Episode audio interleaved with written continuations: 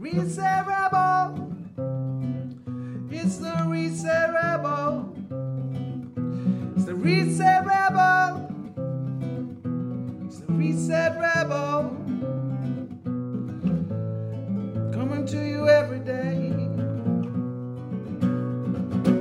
Welcome back to the Reset Rebel podcast with me, Joe Yule. And today's episode is a smorgasbord of all the women who have inspired me lately and continue to inspire me through their passion, creativity, art, words and dedication to the work that they do to empower others to tell their stories.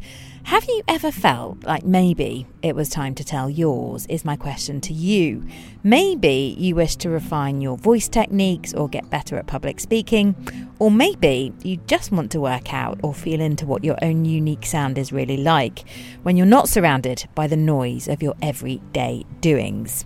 In just 2 weeks from now, I'm holding an event with 9 female speakers, 3 of which who are on today's show, but each of them has their own special skill and talent that allows us to maybe re-find a little piece of us that got lost along the way and enable us to reconnect, realign with our purpose and tap back in to the magic source of authenticity. So we start with Rebecca Frayn, a woman who has dedicated the last 60 years, she's 60 this year, just to be precise, to telling the stories of women. And her most recent film, called Misbehaviour, starred Keira Knightley as well as Gugu Mbatha-Raw. And it's the story about the 1970s protest at the Miss World competition. At that time, Miss World was the most watched TV show in the world with over 100 million viewers. So it was a good stage for the women's liberation movement at the time to get some media attention over the fact that they felt that beauty competitions objectify women. So I asked Rebecca why she's always focused on the kinds of stories in her work and what drove her to write this particular film. All my career, I've tried to make stories that showcase women with agency. I'm turning 60 this year, so I was born in 1962, so I grew up in pretty dark ages for women, and we were very invisible. I mean, in 1970, when that film was set, I think 2% of women in the UK were MPs. Well, women really didn't appear in public unless they were wearing, a chiffon dress or a bikini on the Miss World show, and were being fetishized for their looks. So when I heard this debate about, I was only 8 when the demonstration happened, when the women got into the Miss World show.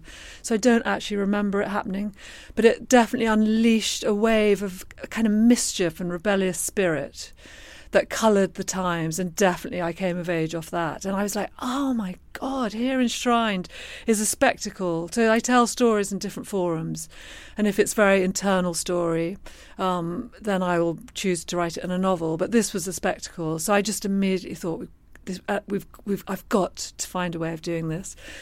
And looking into it, I realised it was the year that the women's movement was actually formally founded in the UK at Oxford at the beginning of that year. I had no idea. This is our history, and it had never been taught to me. And that really galvanises me to. So then, this is a story for women about their own history. We need to know it. We can't understand ourselves if we don't know what shaped us. And I'm also kind of, a little bit like, why do these stories disappear? And it's because, even at that stage, 10 years ago, there were still relatively few women storytellers. And, of course, it takes a woman to find that story interesting and to really want to dig deep and to tell it with integrity. And I couldn't find a lot of the material. So as you say, I had to, it just was no one had bothered to record it. The women who got into the Miss World competition in 1970, 5 of them were arrested. They went to Bow Street Court, which was the famous magistrates' court in London, and they decided to put the patriarchy in the dock. So this was a whole magnificent historical event I'd never heard of. I go to the archive base. Oh, we threw it all away. He threw away women putting the patriarchy in the dock for 3 days. I mean, you know, that my first instinct was, that's the film. All of that gone because no one cared, because no one thought it was important. So the harder it got, the more determined I became. And once I had script, the BFI, the British Film Institute, agreed to fund me. It was fronted by a woman. She got it. And it was also a multicultural story. It was the first year that a Black Miss World won, played by Gugu Mbatha-Raw, who's absolutely fantastic in the film. We then struggled to finance it. I mean, really, to be honest, people paid lip service, but they still, feature films, they rated films where that had two named women in them who talked about anything other than men. And it was something like 4% of feature films passed the test. Mm. So you go into meetings, because I was producing it as well as writing it, with potential sponsors, and they kind of paid lip service to how important this was, that this film got out there, but you could see that they were always men, they didn't really get it. And what really changed was about halfway through that process, the Me Too movement happened, you know, and pazam, it suddenly became a zeitgeist project overnight. And this term, the patriarchy, which has seemed very stale and moribund, suddenly was back in currency again. And from that point, Pathé bought it, you know, who made many social history films. And we brought in Philippa Lowthorpe, who's a very talented director who'd done a lot of documentary verite work. And so the project was a go project, and would have been a triumphant story. We opened in every cinema in the UK, and 3 days later lockdown came, and so we closed in every cinema in the country. So throughout lockdown, on every high street in every city in the country, you could pass a cinema that said Misbehaviour, but you couldn't get in there. Coming to a cinema nowhere near you. Interesting. I think, you know, that's interesting what you say about putting the patriarchy in the dock. I mean, how would you describe what that looked like? Because I gather, you know, these women were causing kind of like anarchy at Bow Street Magistrates Court, where I actually have spent quite a lot of time in the past myself as a journalist in London, so it kind of rang a bit of a bell. Obviously it looked a lot different in the 1970s, but it was interesting, you know, the way they kind of ran amok and created this amazing scene where, you know, women were really up for making a really big mark, really, I think, on trying to get that storyline and that narrative into the mainstream. So absolutely, it was the first direct action that women had taken since the suffragettes. And that really blew my mind. I mean, by that stage, I'd done quite a lot of environmental activism. And so I really had done a lot of thinking about how you create social change, how you put a movement on the map. And of course, the suffragettes did it in all kinds of extraordinary ways that changed history and changed our lives for the better, and we owe them a great debt. And for some of those women, as we know, it actually meant being in prison and force-fed, and one woman died under the hooves of a horse, and this was real sacrifice that some of this direct action took. So I was really struck that for 100 years since then, women had remained, having made that great gain to be able to vote, relatively invisible, had relatively only recently been allowed to attend universities, and then even more recently than that to actually be given the degree that they had worked so hard for. So for me, if you're 60, these are very fresh. It's not ancient history. So I was really excited by the idea of telling a story in which women take direct action. And my environmental group that I had been collaborated with were all women. And I think that you can't be what you don't see. And if we can, I just felt that even so late in the day, in millennial days, we were still not seeing active women role models. I mean, they're coming through the Angela Merkels, Christian Lagarde, slowly, but it's slow.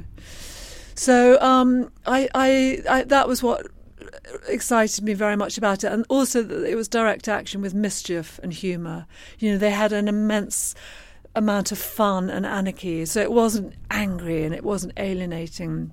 And of course, once Me Too happened, then things like Extinction Rebellion started to occur, which had a kind of kinship with the spirit in which those early women's activists were operating in the 70s. how has it been to be, you know, this isn't just the only film you've made. You've made lots of films, including the one I want to talk about in a moment with Aung San Suu Kyi about her life story called The Lady. And I think I'd love to hear from your perspective, like what challenges you faced along the way or why specifically you've wanted to focus on women's stories.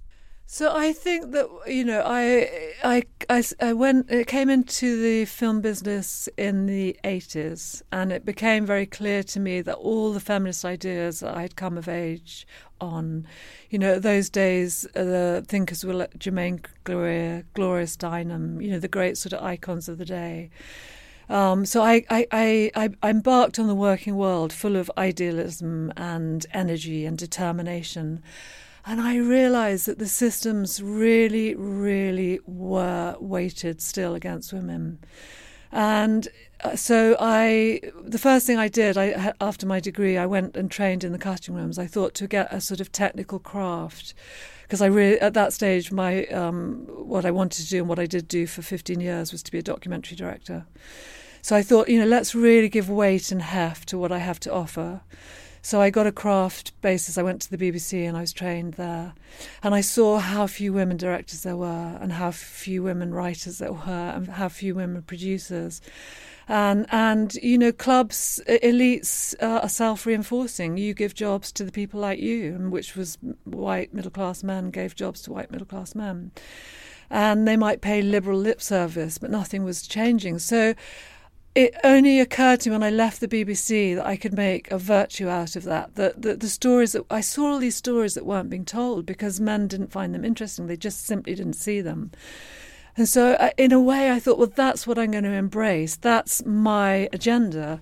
So I made, initially I made stories about women artists who weren't being represented, like Nora Ephron. There was a very successful art show called The South Bank Show, and it was all about men writing, men painting.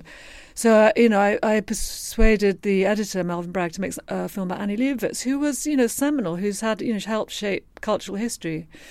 And then, you know, that film went down well, and I went back and he persuaded him to make a film on Nora Ephron, who was, you know, remains one of the great sort of women, funny writers with a sort of sharp feminine eye. It was extraordinary that no one had made a film about her. I persuaded Channel 4 to make a film about Leni Riefenstahl, very controversial, you know, filmmaker, working with Hitler, but making these extraordinary films. How had no one made a film about her 50 years on? It was incredible to me. I mean, it just gave me such an appetite and a determination that these women are not being seen. And I personally want pathfinders, and I think that the women around me, we all need pathfinders to see that women are doing it and they have unique perspectives. Let's explore them. And so then as I started to diversify on from directed documentaries to screenwriting, I came across the story. I was travelled in Burma, actually, is what happened. And on a very grim week with the government, you had to have a government minder there and you had to stay in a government hotel. And they tried to sort of stop you seeing anything they didn't want you to see. But Aung San Suu Kyi had just been put under house arrest. And what people wanted to tell us when the government minder was out of earshot was that their only hope was this woman who'd been put under house arrest. So again, when I came back, it's like, why is no one talking? This is a, you know, as I started to watch her, this has become more complicated, but for a long while she was really of the status of Gandhi and Mandela. Why was no one telling that story? So, okay, all right, you know, here's a challenge, and it's kind of thrilling, you know, to be given a clear agenda and to make a positive out of a negative. Rebecca will be speaking on the final night of our Women's Voice Activation Retreat later this month. We will also be recording a live version of this podcast, so if you can't make it to join us in Ibiza at the Word of Mouth Cafe for that In Conversation chat, you will be able to catch the full conversation on this podcast in November. Next, we hear from Alex Gray, a spoken word artist and actress and someone whom I work with a lot in my podcasting world. She has an incredible voice and presence and shares with us how she always has her why close to her chest before she engages with her work and feels that being vulnerable is key to being able to express ourselves in a way that allows others to really engage with what it is that we want to share. Alex will be holding the space on day one of our voice retreat with a workshop she's calling Looking for Her, where you will be invited to write a letter to your voice and maybe the part of you that got lost along the way. It's taken me like many years to realise, well, actually, I'm still learning, but learning when is the right moment to speak, when is the right moment to stay quiet. Also, what is my true voice that's coming through, and what is my, maybe my conditioned voice. And that voice is not just about the sound of things. It's about the color and the story that you give to something that needs to be shared. Mm. So after, I professionally trained as an actress, and there was a lot of voice work that was involved. I worked as a voiceover artist as well as an actress, and knowing that I had a good voice for certain things.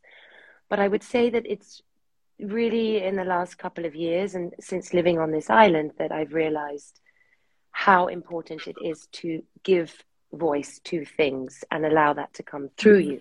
When was the first moment that you realized how important that was specifically?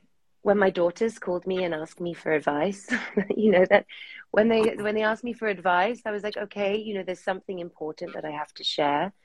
I realized also like having the invitation to speak, people asking to hear me say something made me realize that I obviously have a voice that people want to listen to sometimes.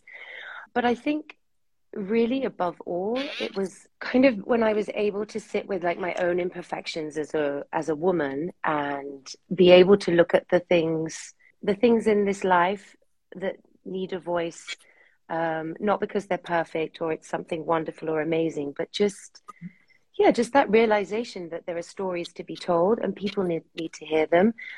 And knowing that I have a voice and that I can use it artistically and creatively. And then realizing why I wanted to have a voice. So knowing that I have a voice and then realizing why I felt it was important to use it was the moment that I realized I have a voice. Mm-hmm. Well, has there ever been sort of like a moment where, you felt shut down, you felt unable to access that amazing voice that you do have? Yes. I think when I felt like I wasn't good enough, I wasn't worthy. Who am I to say anything? Who am I to, who am I to speak up and share the truth?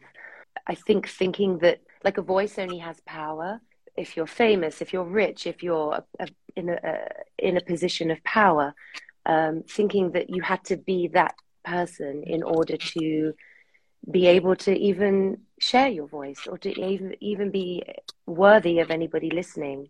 Maybe being somebody that's studied or, has a PhD in, I don't know, neuroscience and, which of course, like that is all really important. But I think, us as the common people, actually our voices are really important, and it's important that we listen to one another and help each other with our voices and share what needs to be shared. Because I could speak to any one of my friends or my family, and they would tell me, there was something that you said, I remember years ago, and it made me do something different, or it changed my mind, and vice versa. It's like when you read a sentence in a book, the book might have 400 pages, but there's just one sentence in that book that can change the rest of your life. And I feel that we should never take it for granted, those interactions that we have with other humans on a daily basis, where just sharing something really simple and vulnerable that's going on in our lives could actually help shape not only the rest of the day, but also the rest of the future, and realize how important we are. Mm-hmm. Beautiful. I love that. And I think, there's so much power in our words, and definitely I think beyond most people, you just have a lot of clarity in your voice and the way that you communicate. I mean, even when you leave me these gorgeous little WhatsApp messages, I love I love listening to them, and the things that you do say are they're always helpful, and they're always encouraging, and they're always very thoughtful, even though they're probably potentially just a stream of consciousness. I always enjoy listening to them. And I think, you know, I was listening to the latest podcast, or yesterday's podcast. He's putting out so many podcasts more frequently than ever before, actually, on The Diary of a CEO. And his latest guest was Julian Treasure, great name. And he's like had like the 6th most listened to TED Talk of all time. And it's basically about talk, you know, when you speak, getting people to actually hear what you say. And it's like an hour-and-a-half episode. It's taken me 2 days to get through it. I've polished the rest of it off in the gym this morning. And what he did say, this is exactly referring to what you've said about maybe just reading one sentence in a book. Sometimes I'll just hear one thing that someone says in a podcast and it really resonates. And he said, the biggest challenge to be authentic, let me get this right. Is to know who you are, to know who you really are.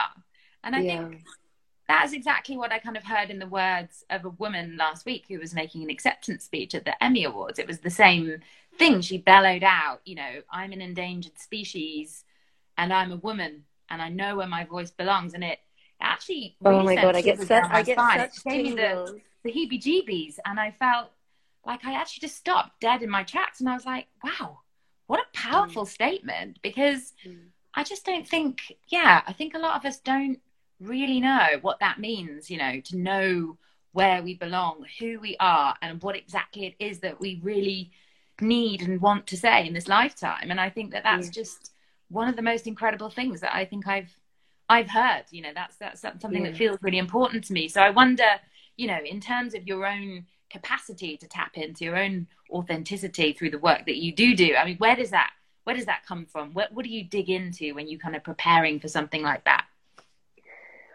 I dig into why, and like why I'm doing something, because, you know, for years I was like paralyzed by fear of, you know, not being good enough, not being worthy, not feeling that I had anything to say. And so understanding why I want to say what I'm saying, or making that piece of rhyming verse that I'm going to perform being more important. It's more important of who's going to hear it than rather the fact that I'm saying it, and that there'll always be one person that needs to hear what you're saying. And that one person is enough to also go out there and make a difference and make a change. And also understanding that it doesn't actually have to be so complicated or so intelligent or so wacky or even so unusual. It just has to be simplicity. There has to be simplicity. There has to be truth, and there has to be a desire, you know, to really serve and to trust the voice that's coming through, and almost have a little bit of detachment from the fact that you know, the voice. The true voice that comes through is not our ego. It's not what we sound like. It's not what we've been through, and it's not who we are. The true voice is just what we have to really build like a strong bond of trust with and allow it to come through. And I think when I do anything from that place, then you can't go wrong. I mean, even if you go wrong, like it's not wrong. It's in that moment, it needed to be imperfect. It needed to, you know, fuck up. It needed to just be what it was. Somebody needed to see you in your vulnerability and your imperfection. So then you also have the trust around that. So that's my kind of way in, is having a really strong why I want to open my mouth.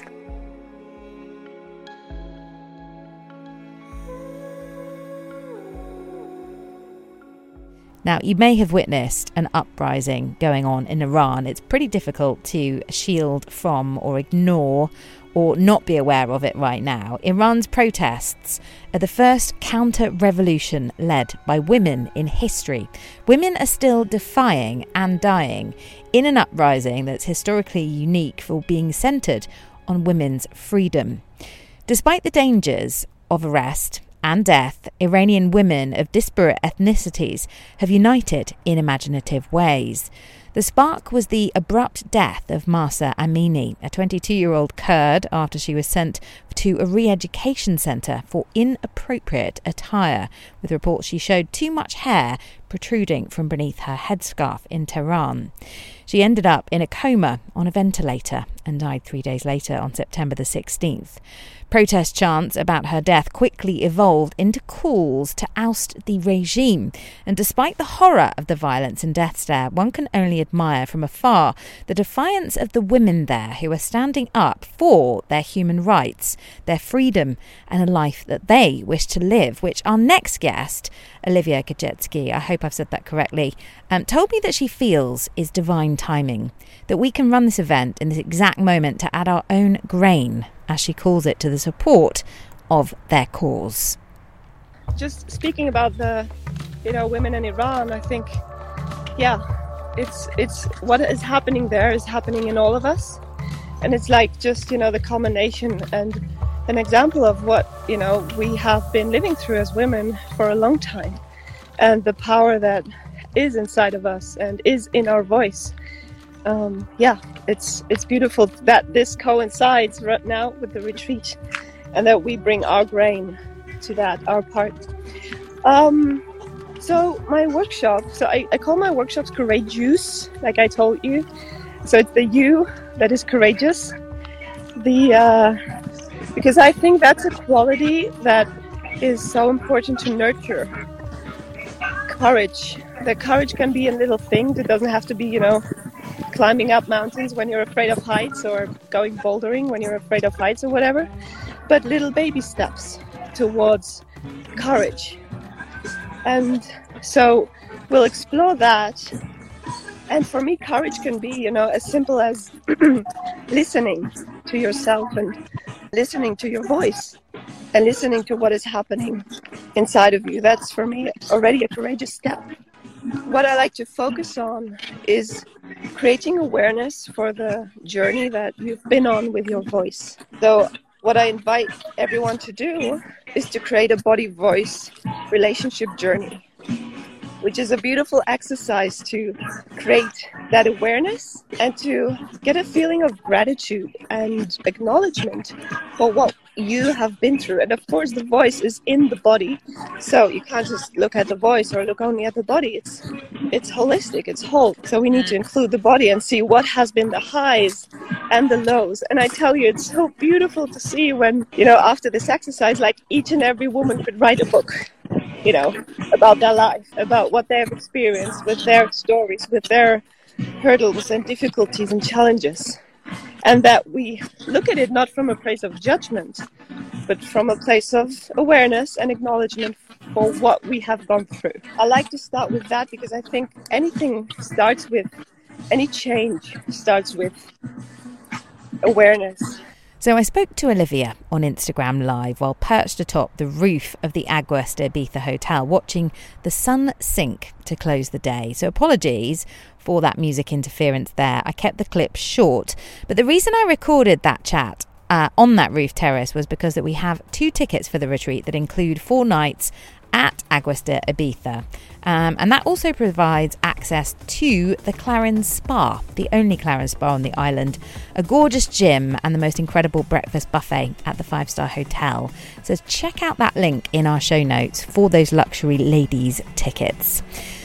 But despite the briefness of my chat to Olivia due to the sound issues as the DJ ramped up the music on that terrace, much to my surprise, I'm so excited to welcome Olivia as a speaker to the Women's Voice Activation Retreat, because she will inspire us to be courageous. She will inspire us to love the sound of our own voice, which I think, or I'm starting to understand, is a very rare thing, judging from the comments that I receive on my podcast courses and also the women that I work with through podcasting. And we, if we can't be courageous from the safety of the Balearic shores and the tranquility here, when so many women globally are being so brave right now to fight for their own lives and the future of women and their role in society, then when can we really tap into our own voices and speak up, be brave and say what we really want to say? So I'm so grateful to have shared this short, sharp insight into these 3 women today. If any of their words sparked something inside you just to wish to join us on our voice activation retreat from the 28th to the 30th of October in 2 weeks' time here in Ibiza, let me know, because there is still space for you in what will be a very intimate group of women at the La Luna Gallery in Siesta. We will be gathering in a space that will feel like a place that we can really speak up and be heard. That feels really, really important to me at this moment in time. This is why I've created this retreat, and I wanted to talk about it just once on today's episode to see if I could galvanise any other women out there to join us. And we end today's episode with a song from our voice activation leader, Holly Roxanne, who you've heard in previous episodes, who's going to be running those voice activation singing sessions and sound solstice. She's a solstice of sound. She's going to be running those sessions daily on the beach before the rest of the programme. So her song is called The River Ran Red, and we'll end this podcast. But before that, we have a poem from Alex Gray called A Woman I Am. As the heart beckons towards the earth, I shake, I tremble, with ecstasy, with love. Dancing with the rhythms of this sweet, soulful life, living the questions with a truth so sharp it cuts like a knife. The cosmic vibrations weaving through the stars, I gaze from above. I incarnate as the wild feminine with my bare feet on the grass. Rooting through the earth with a matrix of magic, I choose now to be my time. A time to be wild with courage and freedom, a seeker, a magician, a goddess, a sacred keeper. I hold this gift of life so dearly in my hand. I kneel down, kiss the earth, a woman I am. Thank you so much for listening to today's episode of The Reset Rebel.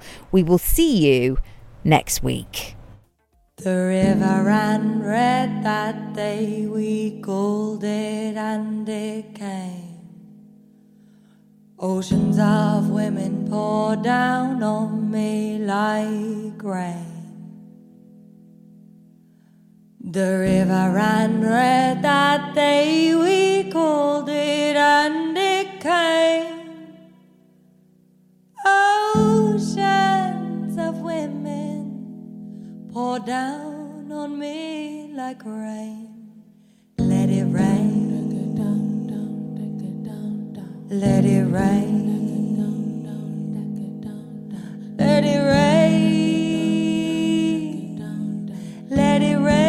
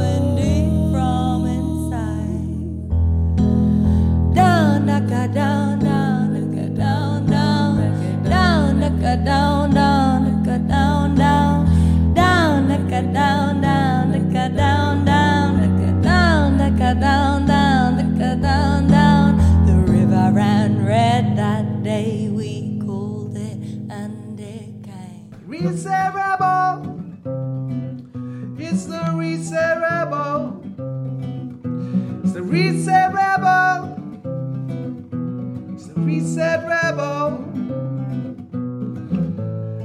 coming to you every day.